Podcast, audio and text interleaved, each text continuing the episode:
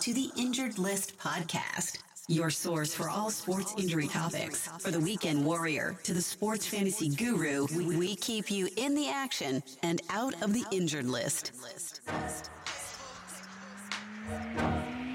Ladies and gentlemen, please welcome the host of the Injured List podcast, Brian Scott.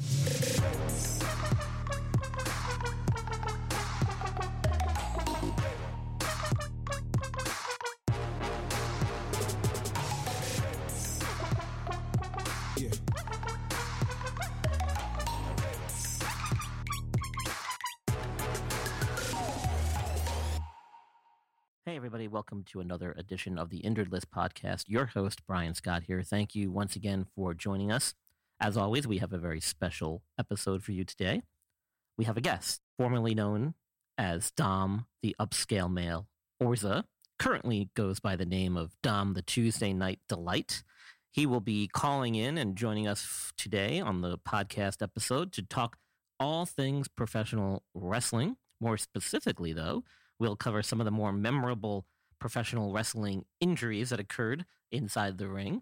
And we'll take a stroll with Dom down memory lane as we cover some of those uh, historical, um, if you will, uh, incidents that occurred throughout professional wrestling over the years. So, uh, if you haven't heard Dom, by the way, he's a regular guest on the Devil's Advocate Sports Talk show live every Tuesday at 8 p.m. on Facebook Live with my good friend Abe Delgado as the host. Dom's a very knowledgeable individual when it comes to all things sports, but in particular professional wrestling, as he at one time delved into the field. So sit back and we'll talk a little bit about that when we get back. First, a word from our sponsors. Thanks again for joining us.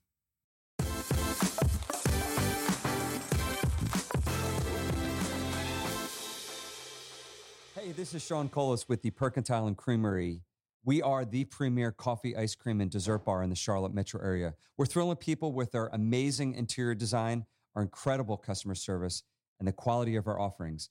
We have a beautifully designed 1920s mercantile themed monochromatic throwback where people feel excited by their surroundings and blown away by their treats. We're great for business meetings, families, couples, and you. Ask about our room rentals for meetings, events, or parties. We're nestled next to the Concord Mills Mall behind Verizon and in the same building as McAllister's in Concord, North Carolina. Hey, if you're in the area and you're listening to this right now, get in your car, drive over to the Percantile, mention that you heard us on Brian Scott's amazing Injury List podcast 2020 and receive 25% off your purchase.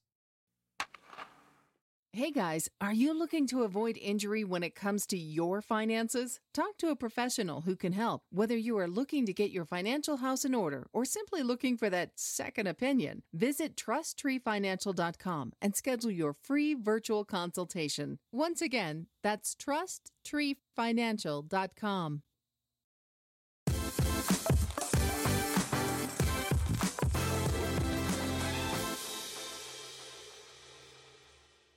Ladies and gentlemen, welcome to the podcast. I've got Dominic Orza. You may know him from the Devil's Advocate Sports Talk shows on Tuesday evenings at 8 p.m. as Dom the Tuesday Night Delight. Dom, welcome to the show. Thanks for having me, man. I appreciate it. So Dom comes with us with some a topic uh, for conversation. He uh, is a big wrestling fan, and from what I've come to learn, you've actually participated in some wrestling yourself. Can you you want to talk about that? Right off the get go here? Yeah, man, I have. Uh, it was uh, we're talking about 18 years ago. I don't okay. want to age myself, but uh, yeah, I actually we did little promotional shows like you know like outdoor things and high school gyms and you know unfortunately no more than 30 or 40 people in, a, in an audience, but uh, it was some fun times, man, and, and we did some crazy stuff, and unfortunately never got to go to that next level and get it promoted the way it was supposed to. Um, but it was fun. It's something that I miss. And to this day at 42, you know, turning 42 last week, I still want to do it again. But, uh, you know, I don't know if I still got it. So, well, fortunately enough, you didn't sustain any severe injuries like the people we're going to be talking about here in a minute. So that's good yeah, news. almost, almost, almost. You know, I had I had one little, uh, yeah, I had one. You know, one thing with me when I did it was it's so true that they say about like you get that adrenaline rush and that you, you your body does things you didn't think you would ever do. So height doesn't become a fear, and and jumping off things or through things doesn't really become a fear if you know how to do it the right way. So I did take a bump once where you know I did have to go get my neck looked at, and that was always my biggest fear was my neck. It was always the biggest thing to me was a neck injury. Didn't care much about anything else, but that one. Uh, luckily, knock on wood, I was okay. Yeah, and a lot of this, and a few of the injuries we're going to talk about do center around spinal cord and neck injuries per se. So it, it is a big risk factor in wrestling, especially when you're looking at some of these moves these guys are doing. So, um, oh yeah, let's let's get right into it, man. Um, one of the first uh, examples of uh, a pretty nasty injury that occurred in the ring um, that you wanted to talk about was the Sid Vicious leg injury that occurred back in 2001. You want to go into some detail about what exactly happened during that uh, particular injury? Oh man, so that's if you've ever had the chance for anybody that's listening to, if you can handle it, to go back and watch it.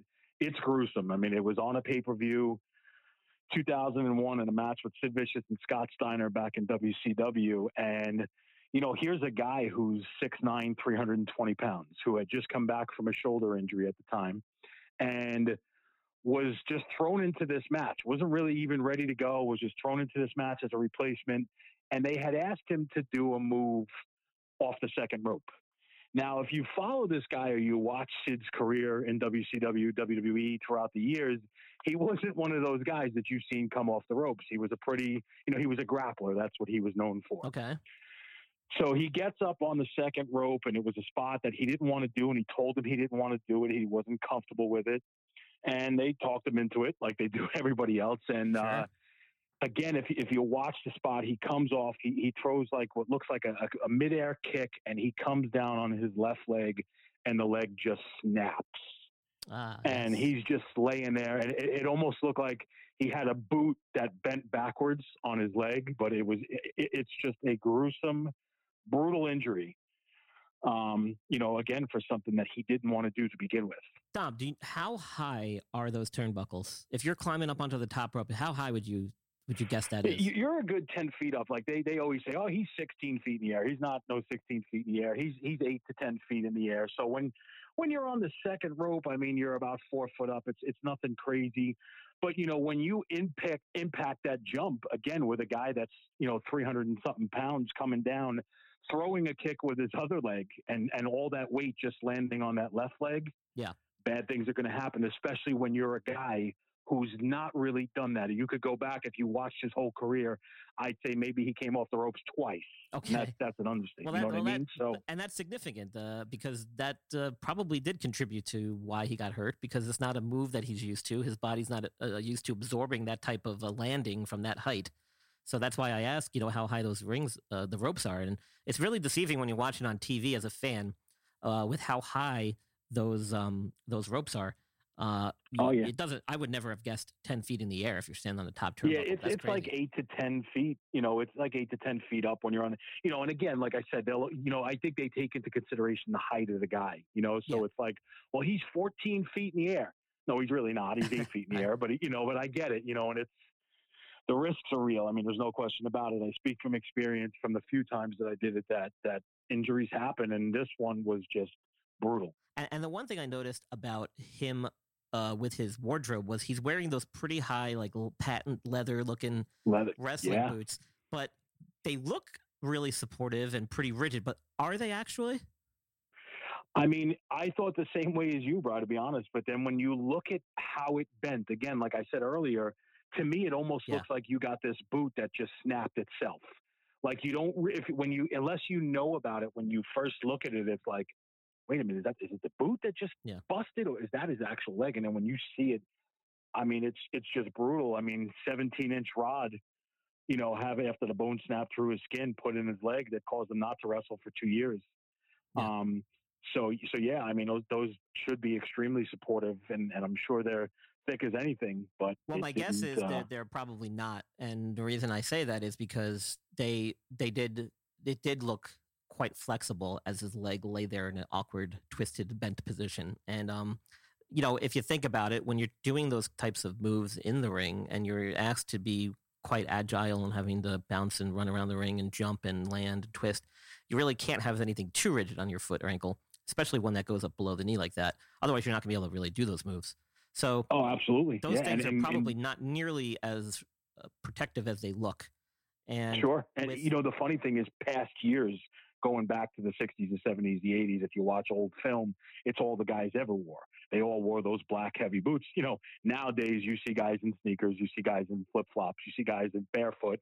You know, they they wear anything. But this was this was a tough one. I mean, like I said, he's he's too big to be doing a move like that.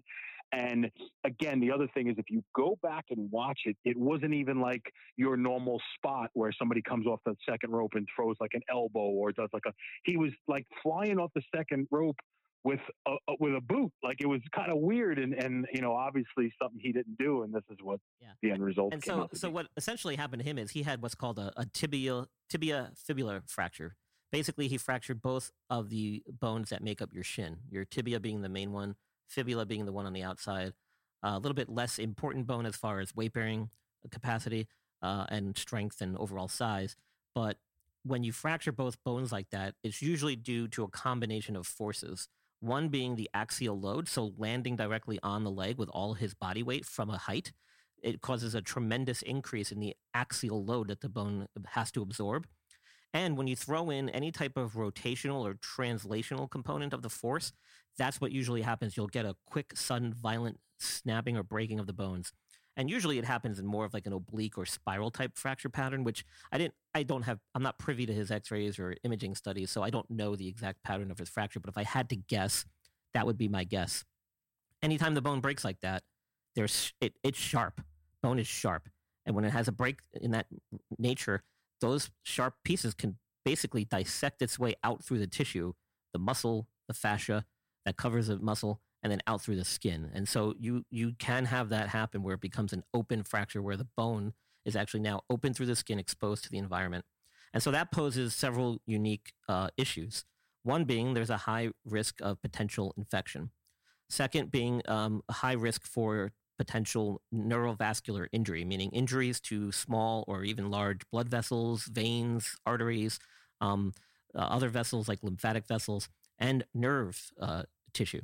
So any nerves that control motor function or sensory function to the lower leg that travel in the area where the bone was cracked has a potential to be severed or injured.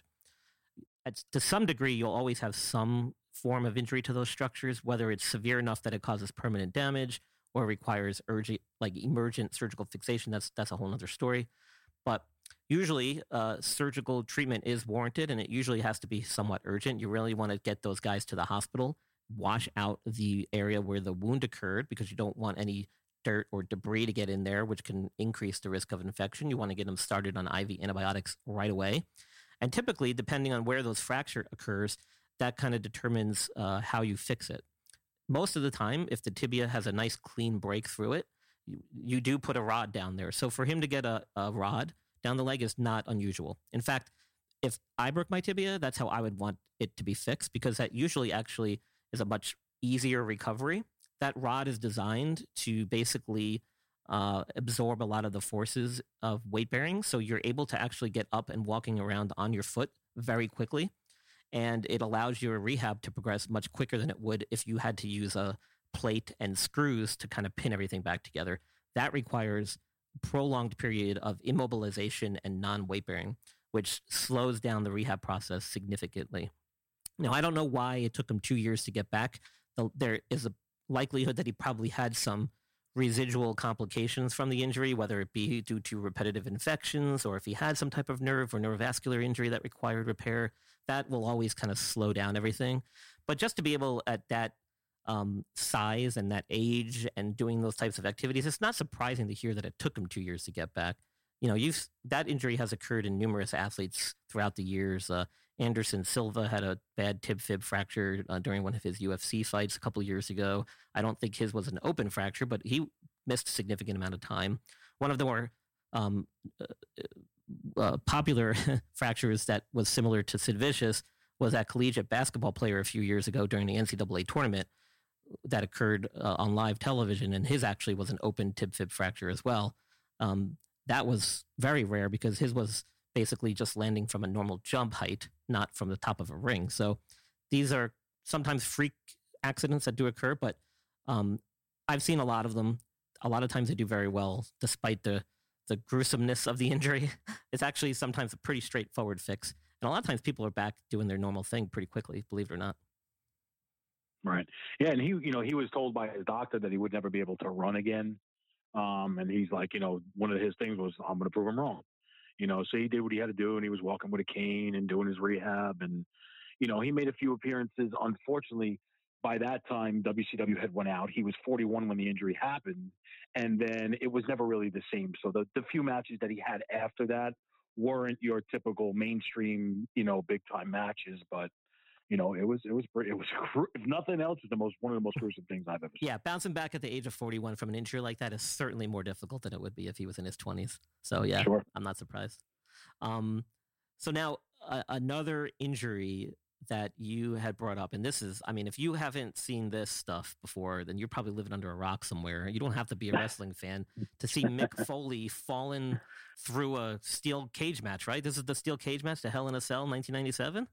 This was this was crazy. Hell in a Cell, 1997 against the Undertaker, King of the Ring. I mean, from start to finish. Oh my god! You know everything that this guy's done, and and and you know, quick background. If you don't know Mick, Mick Mick's a great guy. Mick lives in Long Island, and I've seen Mick numerous times, as I know you have as well. Well, so so Um, quick disclaimer here.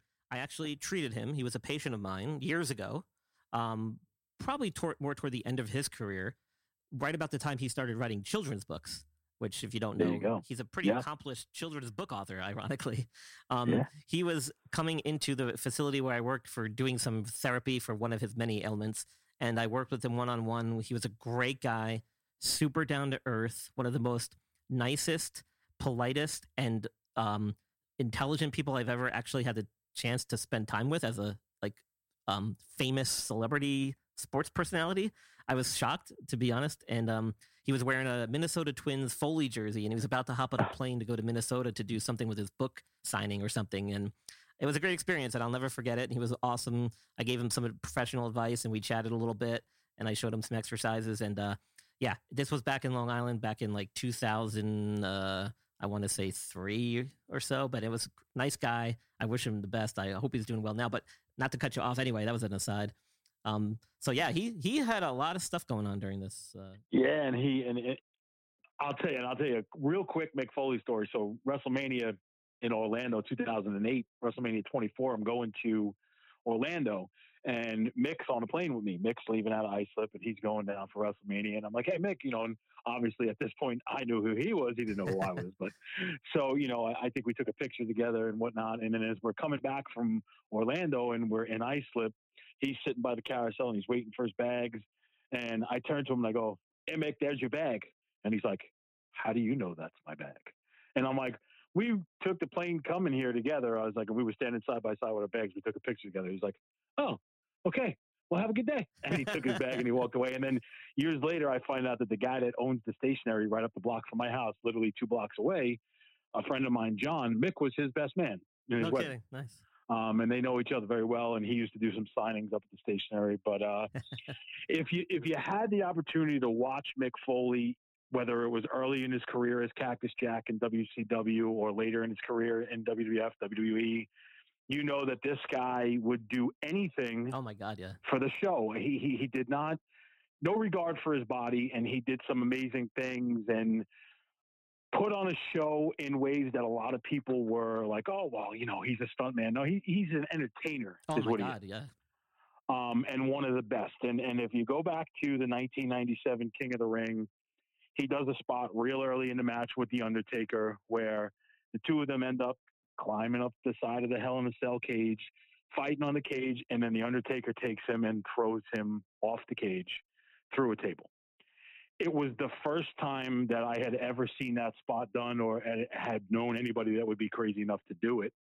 Um, And that was, you know, I mean, that had to be like, thir- I mean, that was like 30 feet in the air. If, if they're jumping off turnbuckles that are like 10 feet, that had to be like 30, 40 feet. I mean, it was freaking far. Yeah, I would say he's. I mean, best guess from from the turnbuckle to how high the top of that cage goes, at least twenty five feet Oh minimum. God, at least.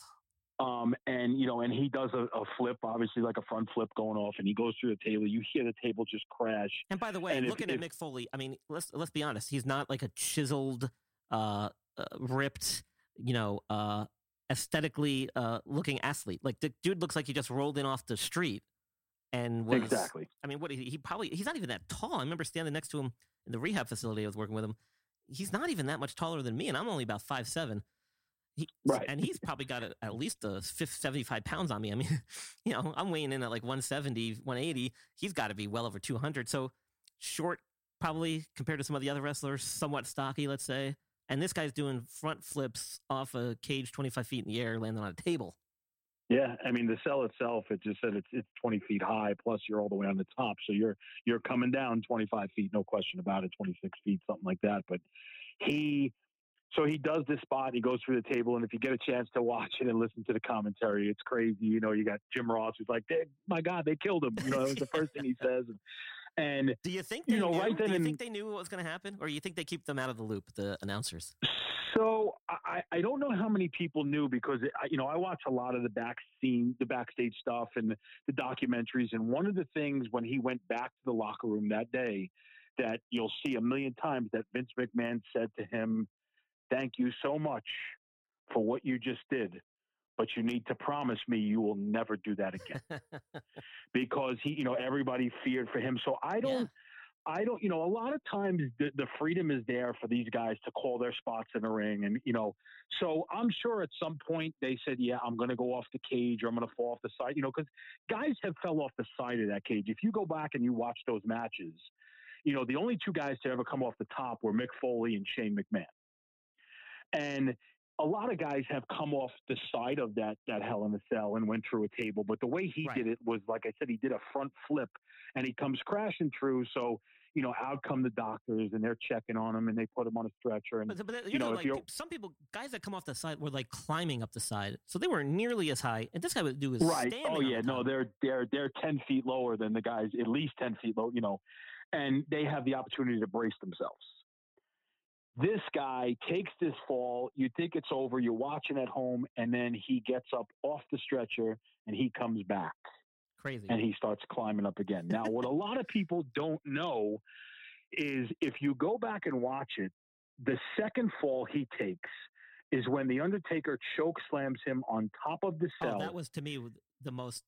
That's that. I think actually was crazier than the first one. And I don't think this one was, brutal. was this one. I don't think this one was planned. It was not. It wasn't planned. He was, you know, he was going to choke slam him on the cell, and and I believe the Undertaker was supposed to break through that cell and then climb down from there. there there's so many stories about it, oh, but really? he he ends up falling through the cage. He ends up falling into the ring, and if you watch it, there's a chair that's on the top of the cage with them that he had brought up there originally. The chair falls with him, and it ends up hitting him in the face. Jesus. So the chair actually drives his tooth Oh, through his nose. yeah. I heard that.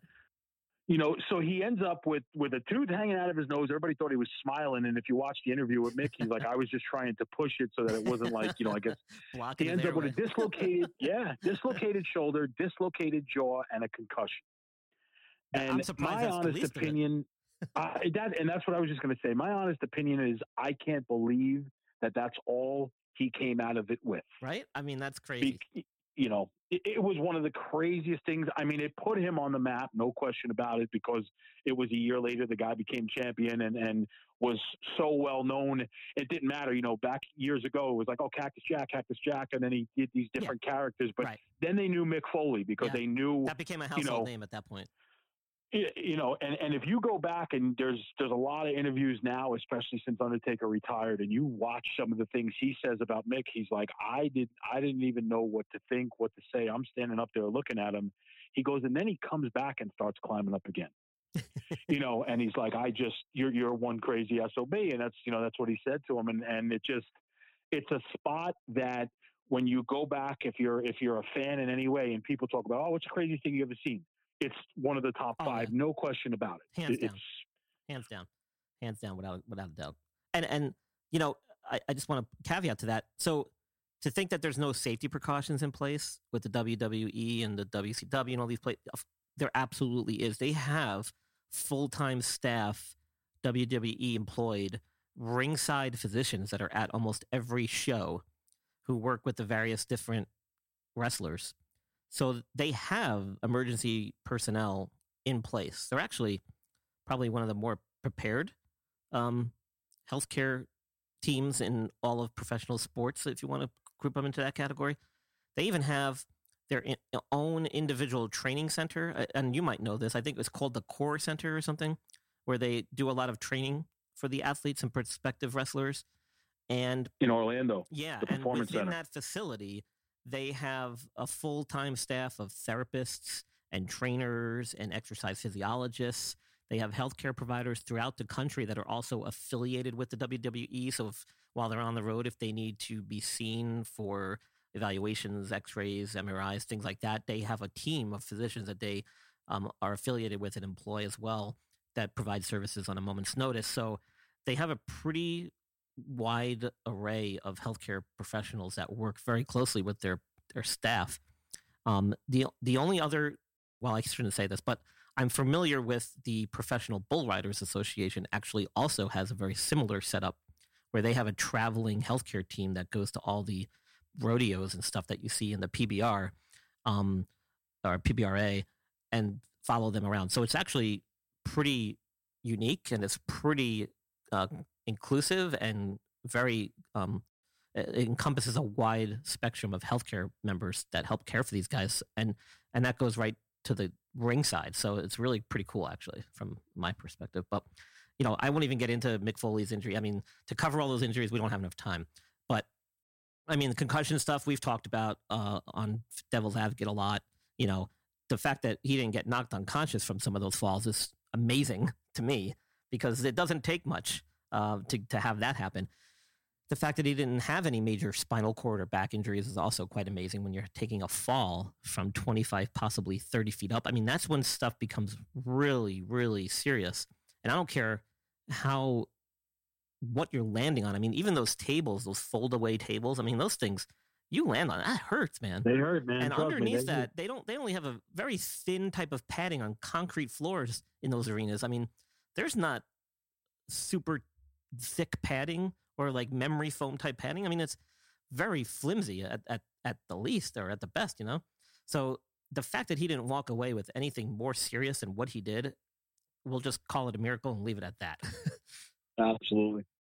Now, um, speaking of some spinal cord and neck stuff, that's where a lot of the things that we're moving forward kind of take us in that direction because those are usually the more severe stuff. when you're talking about wrestling and you're doing these crazy moves where you're doing pile drivers and chokeholds and suplexes, and that's when you start running into really serious injuries. So the next one you had mentioned was Steve Austin getting his neck injured while wrestling with Owen Hart um, in, Summer, in SummerSlam '97. You want to go into that a little bit? So you know this this one's tough because here's a guy who had come into the to the company, and if you followed his career prior, he was stunning Steve Austin in WCW for a lot of years you know, prior to that in the USWA, you know, in the early 90s. And this guy was one of the best technical wrestlers, long blonde hair. Um, and, and he was just, when he came into WWE, he just took off. His career skyrocketed. So now he's in a program where he's working with Owen Hart uh, in 1997. Um, and SummerSlam, they have a match where they're going to do a spot that's been done so many times if you're a wrestling fan, where somebody takes you up for the tombstone pile driver and you sort of rock your legs back and you reverse it and you pick them up and then you drop them. Now, if you've watched a pile driver on TV, whether it's from, I mean, there's guys that are famous for that move, Mr. Wonderful Paul Orndorff, Jerry Lawler, Harley Race. Your typical pile driver, you put the guy's head between your legs, you pick him up, and you land on your butt. And that's how you do a pile driver. But The Undertaker, he's known for that tombstone, right? So he puts the guy on his shoulder, puts his head down, and then he drops to his knees for whatever reason, they talked before this match, and and and Owen, you know, told Steve, he's like, I'm going to put you in the move, and I'm going to drop to my butt, and he's like, well, no, he's like, if you're if you're doing it the inverted way, where you're going to have me that way, you're going to drop to your knees. He's like, yeah, well, what, you know, I got you, whatever it is, you know. For whatever reason, he sets Austin up, and there's, you know, you you have a certain way that you're, I don't know if you want to use the word programmed or trained to fall or take a certain bump, and Owen drops down on his ass instead of his knees and Steve's neck, if you watch it, just gets compressed, like I, unlike anything I've ever seen. So, you know, unfortunately, the move was done wrong. It should have never been done that way. Um, he goes down, and, and his exact words were, I couldn't feel anything from my neck down. I started to move my hands, and then, like somebody's grandmother, I did a horrible roll, you know, roll up to Owen that looked so bad. I rolled him up, I got the three count, and then later on, I started to be able to move my extremities.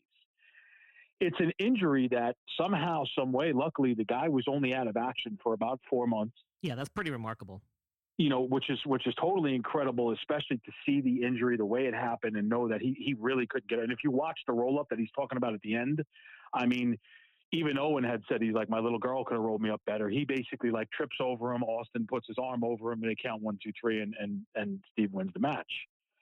Right. It was just a brutal move, and you know he did end up wrestling until 2003, where he retired, but he did retire due to neck injuries that till this day, you know, in his 50s still keep him out of the ring because he was never the same after that. Yeah, and so that's very common when you're doing that type of activity and you're asked to do those types of moves and you've had a previous neck injury. I mean, you are putting yourself at a very high risk for re-injury and then permanent paralysis. Uh, case in point, uh, Peyton Manning. You know, he had oh, some oh, yeah. pretty significant neck injuries, had surgery, um, the talk was that basically was going to end his career. I think he came back for a few more seasons, but he was never quite the same after that. He lost a lot of mobility in his neck range of motion, which I think uh, hurt him with his ability to throw the ball down the field. But when your business is starting its championship run, nothing matters more than finding and hiring the best team. With Indeed, you have the power to build a dynasty by hiring more MVPs faster. Start hiring right now with a $75 sponsored job credit to upgrade your job post at Indeed.com slash BlueWire. Offer valid through March 31st. If you're hiring, you need Indeed because Indeed is the hiring partner where you can attract, interview, and hire all in one place. And Indeed is the only job site where you're guaranteed to find quality applicants that meet your must-have requirements or else you don't pay. Go to Indeed.com slash BlueWire to claim your $75 credit before March 31st. No matter how the last game went, anytime you take the field, you got a shot at greatness. Give your team the best shot at winning by recruiting more MVPs with Indeed. Indeed.com slash BlueWire. Terms and conditions apply. Need to hire? You need Indeed. I love that. That is the sound of another sale on Shopify, the all in one commerce platform to start, run, and grow your business. Shopify is a platform designed for anyone to sell anywhere, giving entrepreneurs like me the resources that were once reserved for big business. And it's customized to your needs. You get a great looking online store that really helps bring your ideas to life and tools to manage the day to day and drive sales. And I'm speaking about this from experience. I'm really passionate about bass fishing.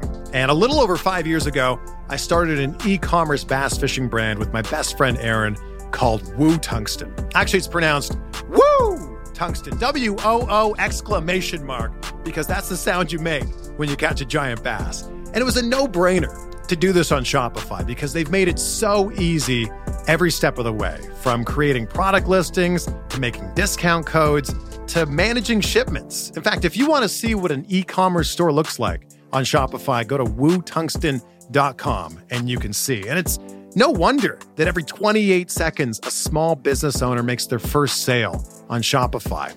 You can get started by building and customizing your online store with no coding or design experience, and you can gain knowledge and confidence with extensive resources to help you succeed. Plus, with 24 7 support, you're never alone. It's more than a store. Shopify grows with you. This is possibility powered by Shopify.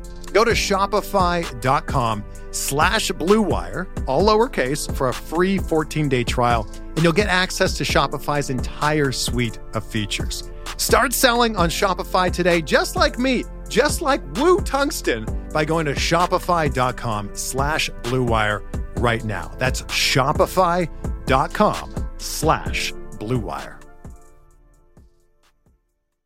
And going back to Steve Austin's injury, yes, if you watch that pile driver, it's a little hard to make out, but the position of his head and neck and the angle at which it was when it impacted the the mat, um, very very dangerous. And if you follow football, especially youth football, one of the big things that the NFL and youth football leagues started doing within the last several years, and I couldn't put a time frame on it, but was was a um, they do a lot of these like promotional things where they try to encourage kids like proper techniques and stuff. And one of the things that they were doing back in the day was a thing called practice heads up tackling. I don't know if you have heard that, Dom. With the sure. Um, and the reason for that is when they when you tackle somebody, it's a lot safer and better technique to do it with your head and neck extended so that you can see the opponent that you're about to tackle. You want to tackle him and wrap him around the waist or the numbers. You want your face basically to be up into his chest or the numbers. When you start dipping your head and you start flexing your cervical spine, you actually will straighten it out more.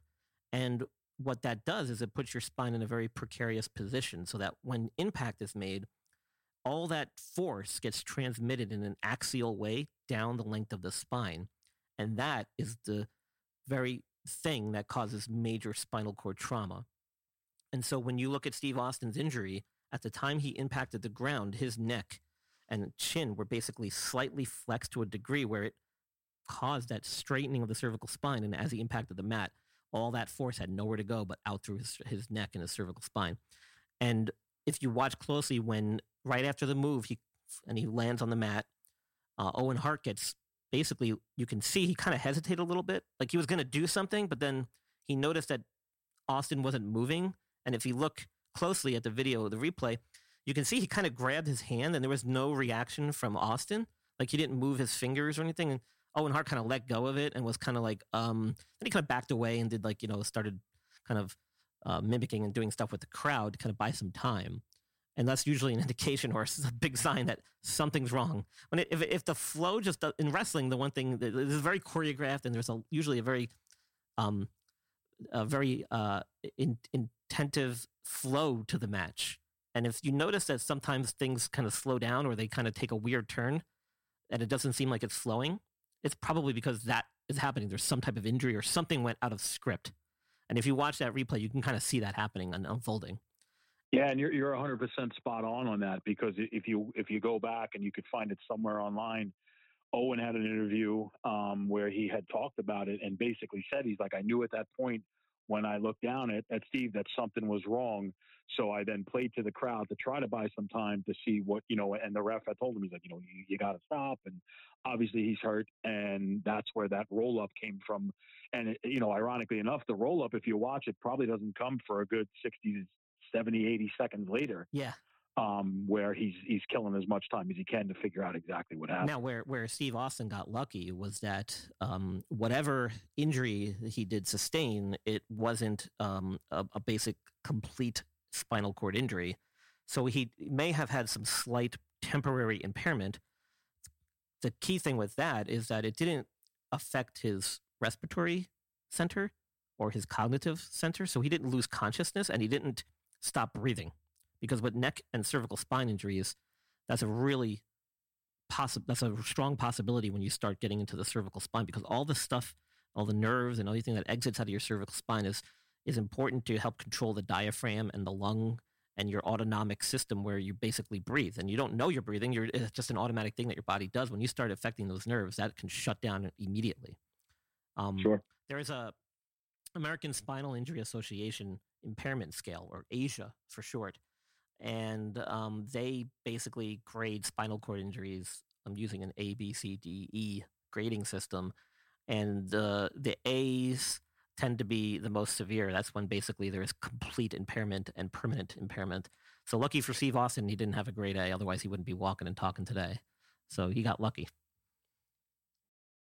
Now there is another one that um, I don't know if we really know the cause, but in all likelihood, it was probably some type of severe grade A permanent um, spinal cord injury. If you want to talk about that one, we can talk about that one. And we can kind of lump that in together with the next one Darren Drozdov and Perro Aguayo Jr. I think they're kind of similar as far as the injuries that occurred, the difference being the, out- the overall outcome, obviously. Do you want to get into those a little bit? Sure. So, so the ironic part, you know, you and I spoke about um, with Darren Drozdov is I was actually in the Nassau Coliseum. Wow. The night that it happened. Um, there was a local radio station in in Long Island that we had won some tickets, and I think we were first or second row. And I remember he was wrestling D'Lo Brown, and D'Lo picks him up for a power bomb. And it's a spot that you know a lot of guys when they work, They work on a loop where these guys are working house shows together with each other 20, 30, 40 nights in a row. Okay. They wrestle the same match, and you know, in different locations, and they travel around the country. So these guys, So- have been, they've been working together. You're saying, So they've been working together, and pretty much this, you know, they change a few spots here and there if they don't work, but they've been working the same match together for, you know, for however long. And this one happened to be a SmackDown taping, so this was going to get aired that Friday night or Thursday night, whenever SmackDown was airing back in '99. So he picks him up, you know, and, and I'm watching it from where I'm sitting, and I noticed that where he picked him up, he's real close to the corner where the turnbuckles are. Now, if you're going to do a running power bomb, you pick the guy up, you move back a little bit, and then you run and you hit your spot. But I thought it was weird that he was that close. So what had happened was when he picks him up for the power bomb, and if you've seen this move, you know it's it's sort of like a pile driver, and the guy's legs go up over your head. Darren Drozdov, who was a former, uh, you know, he played in the NFL for the Jets, the Eagles, the Denver Broncos before he became a wrestler. Um, he his legs hit that top turnbuckle, and the impact snapped him back the other way, where D'Lo basically drops him right on his head. Now, watching it live, immediately you know something's wrong because in wrestling, what they do is they throw up that X sign. The referee takes his arms and he crosses them. He throws them up in the air in the symbol of an X, and that means they need help, like you were talking about earlier with the medical staff. You know, so you have all these guys come running out. Now, when you're watching the show, yes, back in the, the late '90s, the McMahons did portray characters on TV. But the one thing you see is you see Shane and you see Jerry Brisco. These are all backstage agents in suits come running out right away. Obviously, everybody knew something was wrong.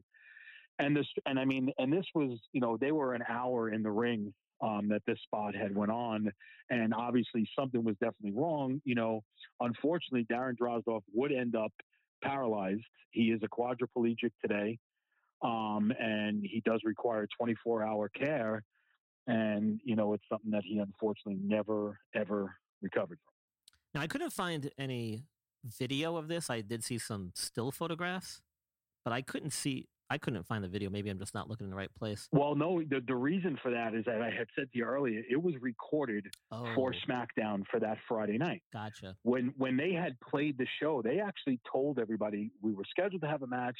We're not going to show that match. Oh, Unfortunately, Darren Drozdov's, you know, so they they had another match that they had filmed at some point that they edited in. So footage, video footage of certain things, which you know, one of the major ones we'll get into later, Right. um, are have never been released because they, Okay. the only people that had that footage was WWE. I'm So sorry. I didn't really. I didn't. I must have missed that there. I didn't understand what you're saying. But yeah, well, that's probably for the better anyway. Nobody yeah, needs to be absolutely. It, it was it was it was rough, man. Yeah, so my guess is that it was probably very similar to the one we just talked about um, with Stone Cold Steve Austin. It was probably right. I mean, I'm, I'm assuming I don't understand that move per se, but I guess it's straight down as well.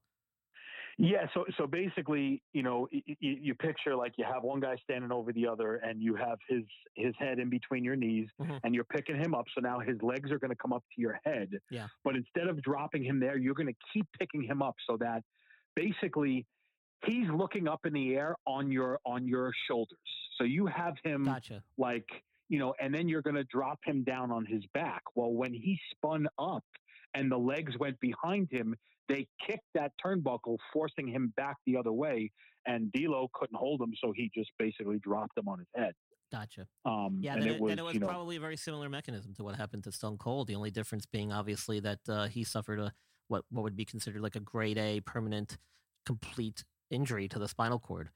Um, and again, when you start getting that high into the cervical spine, uh, sudden death, you know, from a spinal cord transection can is a real possibility. So he was very lucky. If those Right. ringside guys weren't there to take care of him, he might he may not have made it. yeah, it, it was it was pretty bad, man. And how it works with the spine is usually, you know, depending on where the level of the injury is, is going to determine what gets affected. So generally, the higher up you go in the spine, the more of your uh, vital organs and functions get affected. So when you start getting up around the third, fourth, fifth vertebrae in the cervical spine, you start affecting the airway, you start affecting your diaphragm, you start affecting your ability to eat and swallow foods, talk. You know, similar to like many people remember Christopher Reeves. You know, he had a he had a spinal cord transection basically or injury, permanent complete injury, but it was permanent paralysis from the neck down. He had a feeding tube, I think. He had a, a trach because he couldn't breathe. So it becomes really serious. Um, and keeping along these themes, your next injury uh, was, and I think I was it the Arroyo. Yeah, Pero Perro Aguayo Jr. Uh, wrestled in, in, I believe it was AAA in Mexico, and um, you know a lot of people will know, I'm sure, Rey Mysterio, who was one of the guys in the tag match that he was wrestling in. Yeah, and this was not that long ago. I remember this quite vividly because there was there was a lot of video on this one. It was kind of creepy. Yeah, this is this is actually March of 2015. Um, and you know, if if you watch Rey now and you follow his career, he he does a spot that he still does to this day where he'll either drop kick a guy or he'll put him in like a head scissor type move and he drops them down to the middle rope so that they're sort of leaning over the middle rope with their arms in their head. And then he runs from one end of the ring to the other, does this move that's called the 619, which represents his area code in San Diego. And he does like this spin kick. The guy goes down, he hits his finisher, and he wins the match. On this particular night, when they were in Mexico, he hits Perro Aguayo with the drop kick to the back of the neck. Um, that you know, at some point must have caused some sort of, you know, fractured vertebrae or whatever it was. Perro goes down, ends up on the second rope. It's a tag team match. So Rey does the same thing to his partner. So now he's got both guys lined up on that second rope to go hit this move. When he goes to the one end of the ring, the other guy realizes that his partner is unconscious. He's not moving. He's not doing anything. He's just laying there limp. So he sort of tells Rey to hold off. He puts you know him down. Rey does the spin and sort of make sure he doesn't make contact. And then they don't finish the match and there's some guys on the outside and, and this guy's not moving at all. They thought maybe he got knocked unconscious from the drop kick or whatever it was. Um, it would wind up to show that unfortunately it was cervical spine trauma and that he had broken C1, C2, C3 vertebrae in his neck, and unfortunately would end up dying shortly after the match. Yeah. And that, that goes to what I just said. I mean, the higher up you go, the more severe, the more complete, and the more um, uh, significant the outcome. So, uh, watching the video was a little disturbing from my point of view because uh, I don't think that, that that match occurred in where was it again? Mexico? I believe it was in Mexico. Yeah. Um, you could tell that they didn't quite have probably the proper um, precautions and uh, protocols in place to deal with something of that nature because for a while the match continued on while he was basically just laying there limp hanging on the rope and, yeah and, and to make a quick point to, to add to what you're saying i'll give you a little bit of info that i actually just read recently earlier in the night, another guy was injured and they were working on him. It wasn't severe, but they were working on him in the back. And a lot of the, you know, scrutiny that they got was you guys came out with a board and put this guy on a board. If you notice, it's a board that they put him on, not a stretcher. And the excuse was, well, we didn't want to take the other guy off the stretcher because he was getting worked on. So, little ironic. You only had one. You know what I mean? So that's yeah. that's a little. No, little you strange. always have to be prepared for some type of multiple injury scenario where you may have more than one person that needs care and you have to have a backup. There has to be a backup plan. It, it was concerning. It was concerning watching that yeah. from a healthcare perspective. They definitely, he definitely did not receive the adequate attention that he needed given the severity of his injury in an adequate time. Um, he laid there limp on the rope for quite a quite a while. You know, somebody came up to him, thought he was unconscious, was trying to like smack. I mean, there was nothing taken, no precaution taken whatsoever to stabilize the cervical spine or get him evaluated in the ring.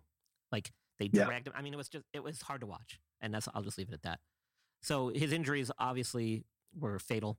Um, and again, this goes to what I was talking about with that American Spinal Injury Association impairment scale, where the the higher the grade, so A, the more complete, the more devastating the motor and sensory um, injuries are. So you know, obviously, when you start getting up into the first, second, third vertebrae, that's basically death right there because those nerves coming out of that are attached to basically the, the spine, spinal cord in the brainstem. I mean, It controls Sure. all your autonomic functions, the things that that you don't think about that are occurring. Breathing, your diaphragm, your intestines, your airway, your um your you know all that stuff. Um, so it's unfortunate, and uh, it, it, the uh, the actual injury itself was very innocent looking too. If you watch the, the clips, you know it was a drop kick. Like how many times do guys do drop kicks in the ring? Like all the time. Exactly. Yeah. And And, Rey, like I said, the- Rey hits. Yeah, I saw. I mean, I saw. He didn't even get a chance to do that finishing move you spoke of, where he whips through the rope. I mean, this was just a simple drop kick from a standing position to you know the back of the neck area, upper back. It was more of the reaction to that kick. I think that was the nature of his injury, and it could have even been from the moment that he actually fell into the ring, where he got this like whiplash type of effect. And they think that Yeah, that's one of the things you, you could answer this better than I can. One of the things I read, like I did, I, you know, I did a lot of research on this, and it said that they also believe that there could have been two points of impact. One being the drop kick himself that caused the initial break, and then the second, at that point, him he's out and he hit that second rope, and the second one being when he landed on the ropes and snapped his head back, being the second point. Yeah, um, it's hard. again, it's hard you to know- really say which of those two may have been the moment when the injury occurred. Could have been a combination of the two. It's hard to say. It's hard to. Well, they'll never know. But either one of those moments could have set the stage for that type of injury. Um, it doesn't necessarily have to be that axial load that we talked about with the Steve Austin injury, where you have compression of the spinal column. Sometimes it's that whiplash effect that can cause the injury itself, causing the spinal column to fracture, the bones around the spinal cord to break. And it, it- it- once that happens, if that spinal cord gets transected or severed or injured significantly enough, that that's it. I mean, it literally Sure. happens like that. It's a split second, instantaneous, um, and very unfortunate. And I think that that's probably very similar to the next one that you were going to bring up, um, the Japanese wrestler. Yes. So we are talking about Mitsuharu Misawa. Um, he's a guy. I mean, he was very well known um, all around Japan. One of the most famous wrestlers for for many many years. Was wrestling at the Hiroshima Green Arena in Japan. Um, scheduled to go 35 minutes in a match, tag team match also, and the match ended about 10 minutes where he took a back suplex um, you know, wound up, I guess, at that point unconscious. And then, I mean, it was just, it seemed like if you watch that one, just seconds or minutes, they're in the ring and they're attempting CPR. Um, and then it was speculated that he would end up dying a short while later. Um, cervical cord transection is what I had read. Um, Yeah, yeah, that's what I read as well. Yeah, terrible. I mean, that you don't want to ever see that. And these are guys that are just there to entertain. Um, you know, they're trying to make a career out of this. But you know, Yeah. as, as with anything, you know, it comes with risk. Um, and these guys put a lot of hours. They train really hard. Uh, they're they're constantly working on their craft. Um, and it that's why it drives me nuts when I hear people say these guys are not athletes. I mean, that's just hogwash. Um, Yeah, it's and it- ridiculous. even when Abe, you know, uh, says that race car drivers aren't athletes, uh, I I can easily argue that to the contrary as well. Um, the things that these guys do phys- that are so physically demanding and require practice and skill, it, it, you don't really understand it until you see something like this happen. I mean, could you imagine getting in the ring and having to do that? Like, I wouldn't even last two seconds before I probably get something major happen to me. and these guys are doing this like on a nightly basis. So right. crazy stuff. Now, yeah, it's the last one we were going to talk about, probably the, one of the more famous ones. Um, again, this was one that was uh, taped, so there's no video, which is fine. I mean, we don't need video. This was the Owen Hart fatality. You want to talk about that a little more? You know, this one was, you know, I, I grew up, I've watched wrestling since I was four years old. And uh, I, I can tell you where I was, whose house I was with, and what I was doing the night of this pay per view. It was a pay per view called Over the Edge back in May of 1999. Um, and Owen was in a match against the Godfather. Now, if you followed Owen, Owen portrayed a character for a long time called the Blue Blazer.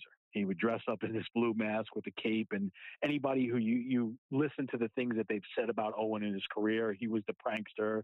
He was the guy that was calling your room at two in the morning to tell you that you know you had to evacuate or, or something like that. There's some great stories if you ever get a chance to throw into Google and and, and listen to about him. So he's set to do this spot where he's supposed to descend the arena like a superhero. And he comes down on this cord, and you know, he was 90 feet up. And from what you you can read every report about this, and everyone will tell you the same thing that he wasn't comfortable doing this spot. And they were going to put him on the harness, and he was going to descend into the arena and, and whatnot. The second this thing had happened on air, they did an interview with him earlier in the night, and you hear Jim Ross say, "We're going to show you something that happened earlier tonight. It's an interview with Owen Hart, the Blue Blazer. Um, we got big problems out here." That's what he that's what he says, and and you're watching it, and you're like, "What? You know, what does that mean?" And then they're just they're panning the crowd, and there's a little bit of silence, and then they tell you they're like, you know, Owen was supposed to descend in super like hero fashion. Something went terribly wrong. And the story is he fell and he hit the turnbuckle head first.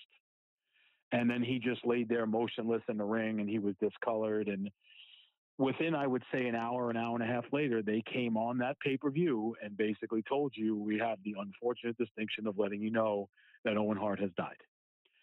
And it was, I mean, you talk about something that shook up the wrestling world for forever. I mean, but but that lasted weeks and weeks and weeks of you were seeing them on CNN and you were seeing them on all kinds of news and media outlets and it was sad man it was one of the hardest things to watch to the point where you know thank god there's no footage out there of it because there's there's no reason for there to be you know it, there's really no other way to say it but it was he had little kids at the time and, yeah. and it was it was really a, a, tough thing to watch to see a guy yeah nobody needs who, to see that you know, yeah, especially a guy who didn't want to do that spot. Right. And I, I heard, heard, I read that he had, it's not something he hadn't done before. He had practiced or they had done it earlier in the evening. I think tested out the equipment and he had done it on a few other occasions. Is that correct?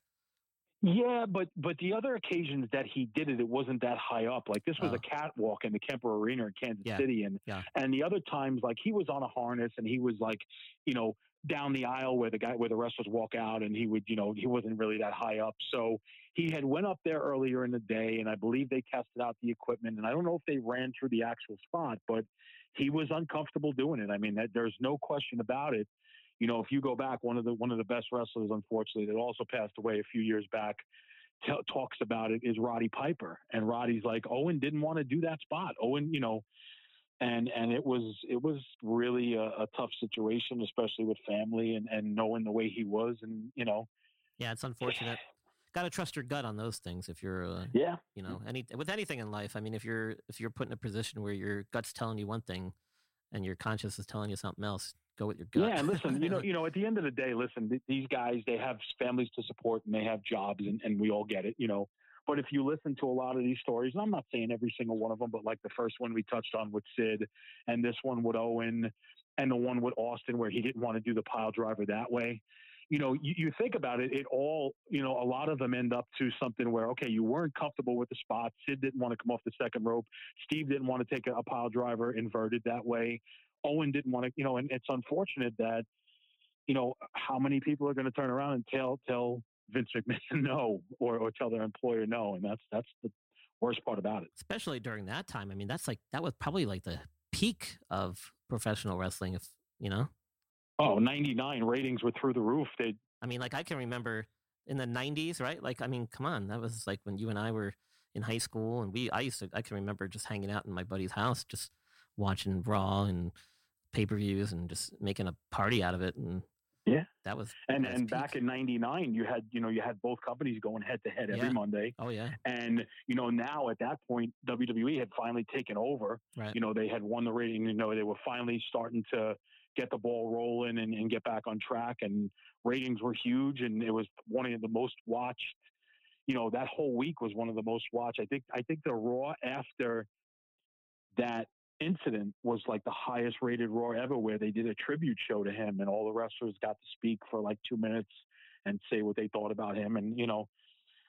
But yeah, that's that's what it was. No, you know, you have to. Nobody wants to say no, but at the end of the day, you know, you got to put your health and your life and everything first. And unfortunately, in this situation, it, it didn't pan out. Yeah. No, I mean, unfortunately, from a sports medicine angle, there's nothing you can say about that one. I mean, that's not really a sports medicine injury. no, no, I mean that's a not. that's a traumatic uh, unfortunate accident, and uh, I don't know if they've even ever really determined the cause of death, but I'm sure it had there was multiple factors probably contributed. Oh yeah, when you're falling from that high and you're hitting a turnbuckle and in the ring, I mean, it's just terrible.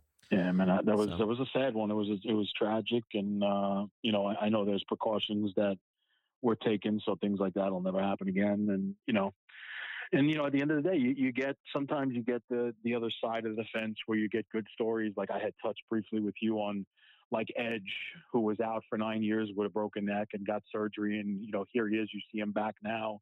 Guy just won a Royal Rumble. He's full time. Shawn Michaels with a major back injury that was out four years, and in my opinion, is the best wrestler of all time. You know, came back, and you know, so so in that case, yeah, you know, sometimes it, it's the other way, but that one, like you just said, was just a tragedy, and uh, that was rough. Yeah, I don't think people really understand, you know, what it takes to come back from these injuries, and especially when, like I said, when you start dealing with the spinal column and the back and the vertebrae, and it's much, much more difficult to make a full return to functional, let alone athletic activity. It can take sometimes years for these people to recover to the point where sure. they're just do, able to do every normal day activity pain free and without symptoms. I'm at now getting back in the ring. That's a whole other story. And, you know, you just, I mean, it, these guys must have worked their tails off to be able to come back from those injuries nine years later, several, I mean, several years, later, and that's crazy. So kudos to them. Kudos to the people taking care of them. You know, it, it's not common. I'll tell you that right now. It's not to be expected. It's not the norm. There's several outliers, and these guys are two of them the ones you just mentioned there, uh, Shawn yeah. Michaels and stuff. So, uh, but you know, in the, the the the more consistent thing that we see is a lot of people never quite returning to their full capacity and capability when it comes to injuries, and that's why when I do the podcast, when I do Abe's show, you know, I I focus on that part of it. I focus on the injuries, and I try to help you guys understand that the complexity that's involved with these things and just what to look for when you're watching your favorite athlete or when you're making a bet on a game or when you're putting down on the line there. You know, these are things that you may overlook, but I see and I pay attention to. And uh, these were very good examples of that. So thanks for um, coming on the show and bringing this stuff to my attention and giving our listeners something else to listen to aside from the, the normal stuff that we cover on the show. Um, Is there any other things you want to talk about, or any other questions you might have uh, relating to some of the things we mentioned I think already? That's or? it, man. I, I I appreciate you having me on, and uh, it's something like I said, you know, to you back when we first talked about this that it doesn't get talking talked about enough, and like you had touched on the fact that oh, they're not real athletes. You know, these guys take more of a beating than than you know what they consider to be regular athletes. Unfortunately, they put their bodies on the line. Yes, it's a different form of entertainment. Um, and trust me, you know, it hurts. It, there's there's no question about it. And these are the unfortunate tragedies. You know, three of them that we just touched on that happen from you know specific injuries. Some that get recovered, and some that you don't. Yeah, and, choreographed, uh, and choreographed or not, doesn't make a damn bit of difference when you're hurling yourself through the air like that and jumping around like that. Uh, it doesn't matter. Oh yeah, man, without a doubt. I mean, it doesn't make a difference. It's, yeah. it's you know, you can train like you know they, they always use the the, the saying, oh, well, they know how to fall. There's no such thing. No, yeah. There's no such thing as you can be trained to fall a certain way, whether you're a martial artist, jujitsu, wrestling, whatever it may be. But you, you know, any fall could go wrong. You could trip walking out of your house and, and do permanent damage. I always say it doesn't you know, take but a split second. And if the conditions are right and, and in that split second, things happen. And there's yeah, nothing you can do about crazy. it. Yeah. So, well, Dom, the Tuesday Night Delight on the show, everybody. Thank you so much for being with us. Dom, what was your uh, other nickname? I think we touched base on this a little bit, but did you ever tell me? Mm-hmm. Was it the upscale male? The upscale male. I like that That's one. I when I used to put a one. suit on. I don't put them on anymore. Oh, okay. Well, we can we can always throw that out there for old time's sake. Well, Dom, thanks for stopping in, ladies and gentlemen. You're listening to the Injured List podcast. We'll be back after this.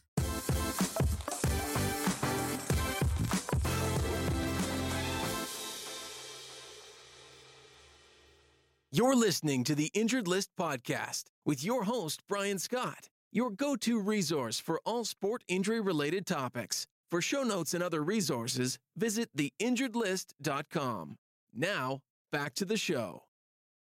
All right, everybody. Well, thank you once again for joining us. That was a great little stroll down memory lane with our good friend Dominic Orza, aka Dom, the Tuesday Night Delight. It was a pleasure having you on, buddy. Thanks once again. And I hope uh, we provided a little bit of entertainment and some basic information regarding some pretty significant injuries in the world of professional wrestling.